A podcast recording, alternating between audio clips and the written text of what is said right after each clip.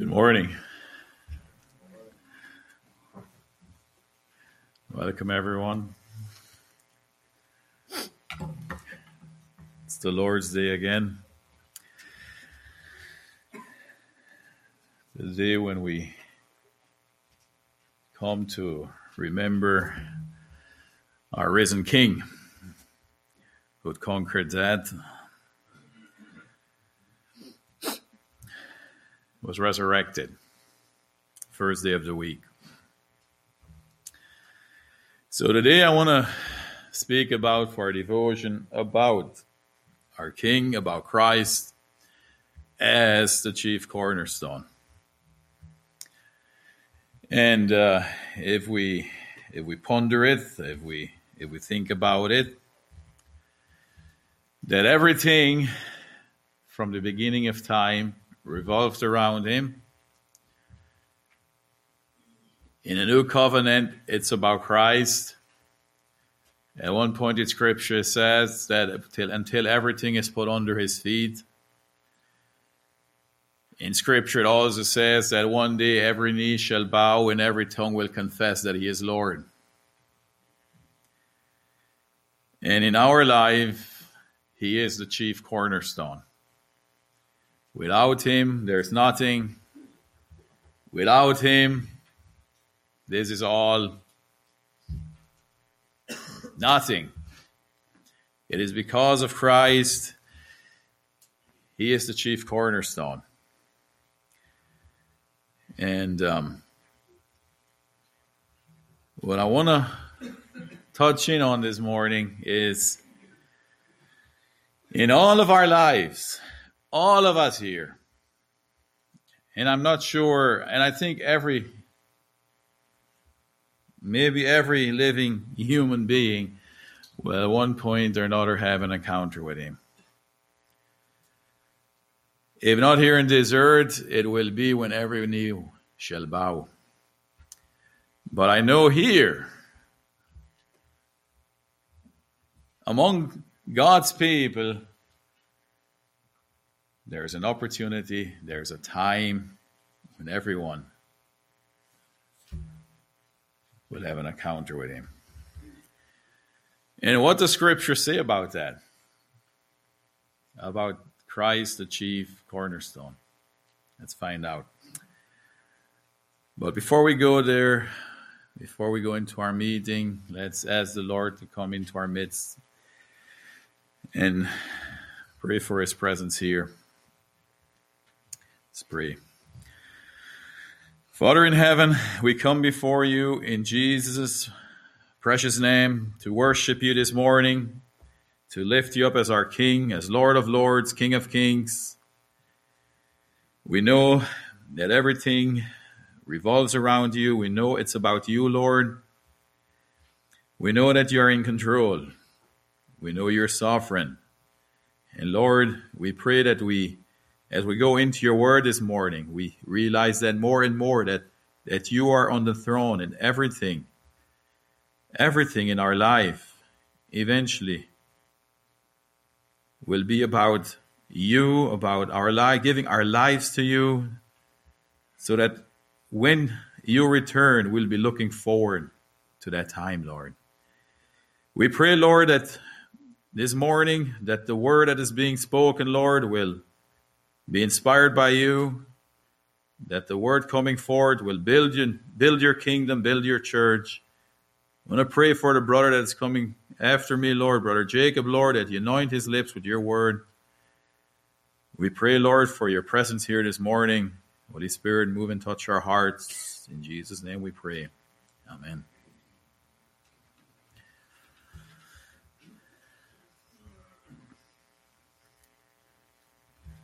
So, Christ as the cornerstone. As I said, all of us, once we encounter him, it will affect us some way, somehow. We can be hard hearted and reject him. It's up to us. Or we can let Christ humble us and soften our hearts. It's up to us. In John, Gospel of John, chapter 1, verse 11, it says, He, which is Jesus, came unto his own, and his own received him not. Now, just reading this verse, it seems like there's a choice with no particular consequences, like he came unto his own and they received him not. And I believe it's still to this day, it's something we still encounter. Jesus meets people, he knocks at the door, at their door of their heart, and either he is rejected or he is accepted. His word is being preached, either that word is being received or it's being rejected. and there's various reasons why we would reject the word of the Lord. We can read why the Pharisees, the rulers of that day, rejected it. There's many reasons. Maybe it's an agenda. I don't know what it may be in our hearts. And we can choose freely, but not without consequences. Any encounter that we will have with Jesus will affect us some way, somehow. And this is what I want to focus in on this devotion. We will not go without consequences either way. And this is not a scare tactic. This is something that you glean out of Scripture. When Jesus come, comes and he's speaking to our hearts and or he's he's involving himself in our lives or he's knocking at the door of our heart, we have the the freedom, I should say, maybe to choose but there's always consequences. Whatever choices we make, there's consequences. And we cannot, and it's obvious. If you just start speaking about heaven and hell, there's the consequences. But I believe even now, on this earth, as we live our life, there's consequences. Uh, scripture warns us that today, if you hear his voice, harden not your hearts. Why did he say that? I believe if we choose not to hear, if we choose not to adhere to the word of God, we, we form a callus around our hearts and we and we harden our hearts, and there's a consequence. So anyway, in a Jesus was confronted by um, the Pharisees. I think it was in, in Matthew 21. Yes, Matthew 21, verse 33. And and Jesus addressed this this situation a parable. Matthew 21 verse 33. Now, this is where I want to take my scripture out this on this morning.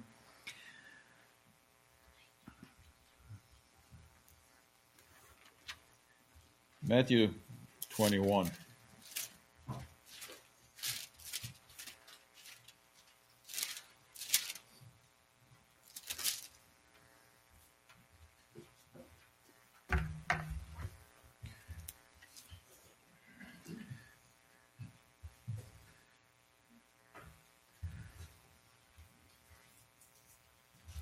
So he was he was going back and forth with them even about um, um, him being rejected, and he said in verse thirty three, "Here another parable.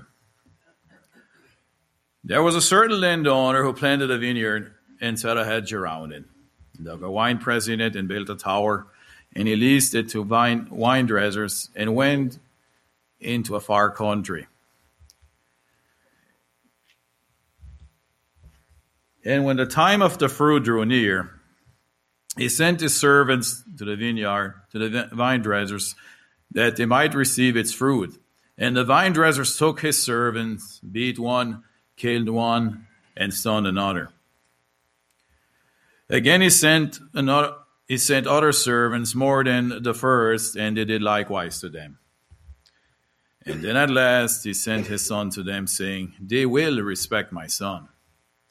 And of course, he was speaking here about all the prophets, all the servants that he sent unto his people and warned them, prophesied um, words of correction, words of what's going to come. And they stoned them, they rejected them. And Jesus said here, then at last he sent his son to them, saying, They will respect my son. And it grabbed my heart this morning as God was looking over at the situation and he said, They will respect my son. In verse 37, they will reverence my son. But when the wine, vine dressers saw the son, they said among themselves, This is the heir. Come, let us kill him and seize his inheritance. So they took him and cast him out of the vineyard and killed him. Therefore, when the owners of the vineyard come, what will he do to these vine dressers? Jesus asked. They said to him, He will destroy those wicked men miserably and lease his vineyard to other vine dressers who will render to him their fruits in their seasons. And they basically spoke their own judgment here. So after the parable, Jesus points to what they are doing with him and the consequences that will follow. So in verse 42, Jesus said to them, Have you never read, like it said to the scribes and to those that studied scripture, have you never read in the scriptures the stone which the builders rejected has become the chief cornerstone? This was the Lord's doing, and it is marvelous in our eyes. The stone which the builders rejected has become the chief cornerstone. He was rejected, but in the end, everything is about him. The, the transition from, the, from a nation to a geographical nation to a chosen people transitioned in to that when that he is the way, the truth, and the life, and he is the chief cornerstone in that. It's all about him. Therefore, I say to you, the kingdom of God will be taken from you and given to a nation bearing the fruit of it. Now, verse 44, and here's the verse I want to focus in on. And whoever falls on this stone will be broken, but whomever it falls, it will grind him to powder. Now, when the chief priests and Pharisees heard his parable, they perceived that he was speaking of them. But when they sought to lay hands on him, they feared the multitudes because they took him for a prophet. So they didn't dare touch him. So here, again, we see consequences of an encounter with Jesus and I believe, as I said before, in all of our lives, in all of our lives, it will go either way. If we go back to verse 44. Whoever falls on this stone will be broken. Or whoever it falls, on whomever it falls, it will grind him to powder. Now, we can uh, take this verse and we can look at just at this conversation here with Jesus. And we can take it apart and actually see what this verse means. If we look at uh, the first category, whoever falls in this stone will be broken. If we look at scripture, if we look at how we come in the flesh, what has to happen before we come to Christ. We have to give up our fleshly desires, we have to give up our ambitions, we have to give up the I, the me, and to, sur- and to surrender to Christ. That is painful. And if you never experienced it, you probably never have done it. That takes brokenness. That takes a soft heart. Jesus said in Matthew chapter 5, verse 3 Blessed are the poor in spirit, for theirs is the kingdom of heaven. The poor in spirit. The word teaches us in Psalms 34 18 The Lord is nigh unto them that are of a broken heart, and save it such as be of a contrite heart. He is nigh unto them that are of a broken heart. Anything that is broken will hurt. If we break any body part, is it our arms, our, our foot, any finger, it hurts. And there's there's a brokenness that needs to happen in our in our strong, stubborn flesh in order for God to come in and move. And there's brokenness. Brokenness will happen once we come to the Lord. Psalm 51 17. The sacrifices of God are a broken spirit, a broken and a contrite heart. O God, thou wilt not despise. A broken spirit, a broken and a contrite heart. Now, that does not mean that person is destroyed. There's something caving in, there's something giving up, there's something, there's a, a line of defense, that iron curtain is coming down around our hearts. And our hearts of stone, as prophesied in Ezekiel, is taken out, and we're giving hearts of flesh. But brokenness will happen when we encounter Christ, if we choose Him, if we choose to let Him work in our lives, if we choose to be obedient to Him. Isaiah 57, verse 15 For thus saith the high and lofty one, that inhabited eternity, whose name is holy. I dwell in the high and holy place, with him also, that is of a contrite and a humble spirit, to revive the spirit of the humble, and to revive the heart of the contrite ones.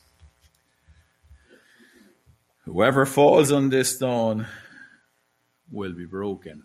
Their brokenness will shine forth of a man or a woman that falls on this stone, that puts himself in, commits himself to this chief cornerstone, will be broken. There is humility will shine forth. A broken spirit. There's a working of repentance happening in a believer's life that sees and recognizes his own sinful nature. And even just because we recognize that we have the Adamic nature in us and that it falls short of the glory of God. All this verse I just quoted point to a surrendered and a humble heart before God. That takes brokenness. By the power of the Holy Spirit, it will bring us to a point where we will respond in a humble way and we will be changed.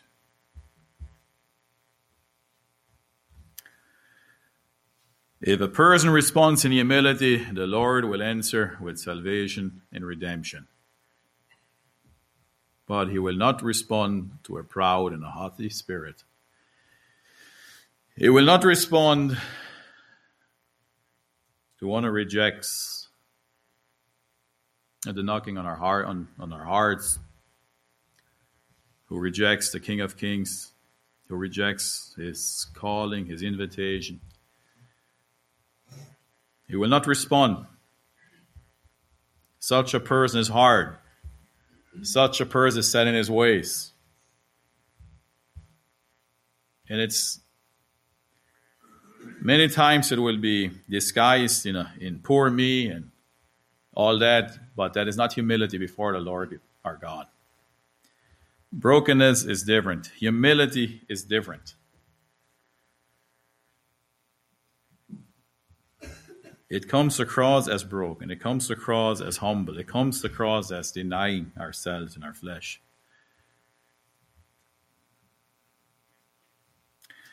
Oh, On whomever it falls, it will grind him to powder. And we read earlier in John 1:11 that he came unto his own, and his own received him not. What are the consequences? His own received him not. I, earlier I said, just reading this verse, it seems like there's no consequences. but the parable that Jesus spoke already spelled it out. In verse 43, we, what we just read in Matthew. Therefore I say to you, the kingdom, kingdom of God will be taken from you and given to a nation bearing fruits of it. And that is the same with us. If, if, he, if he's coming, if we experience a visitation, if we experience a knocking, if we experience him speaking to our hearts, and we reject him, we have a proud and haughty spirit in front of in, in the presence of him. He will move on. I always say the Holy Spirit is a gentleman. The the enemy is aggressive. He tries to possess and he tries to overtake. He tries to kill and depress and but the Holy Spirit that's not his way. Just this line here again in verse 43 the kingdom of God will be taken from you and given to a nation bearing the fruits of it. Now, consequences to that nation. We uh, read about the destruction of Jerusalem. Was that a consequence? It could be. of his own people rejecting him. And even if you look at Matthew, is it 24? When he speaks about the desolation, a lot of times it, it seems that he's pointing to that destruction. And I, I believe we could go on and on here and talk about consequences of rejecting Christ even here in this earth and how the the, the, the consequence of the stone following on us and grinding it to powder, falling on people and grinding it to powder is real. We'd much rather fall on Him and put ourselves and surrender to Him and put ourselves in His even though the Bible says, and I believe it, it fits an overarching in an overarching way to this devotion is it's a fearful thing to fall into the hands of the living God. See, there's no way out.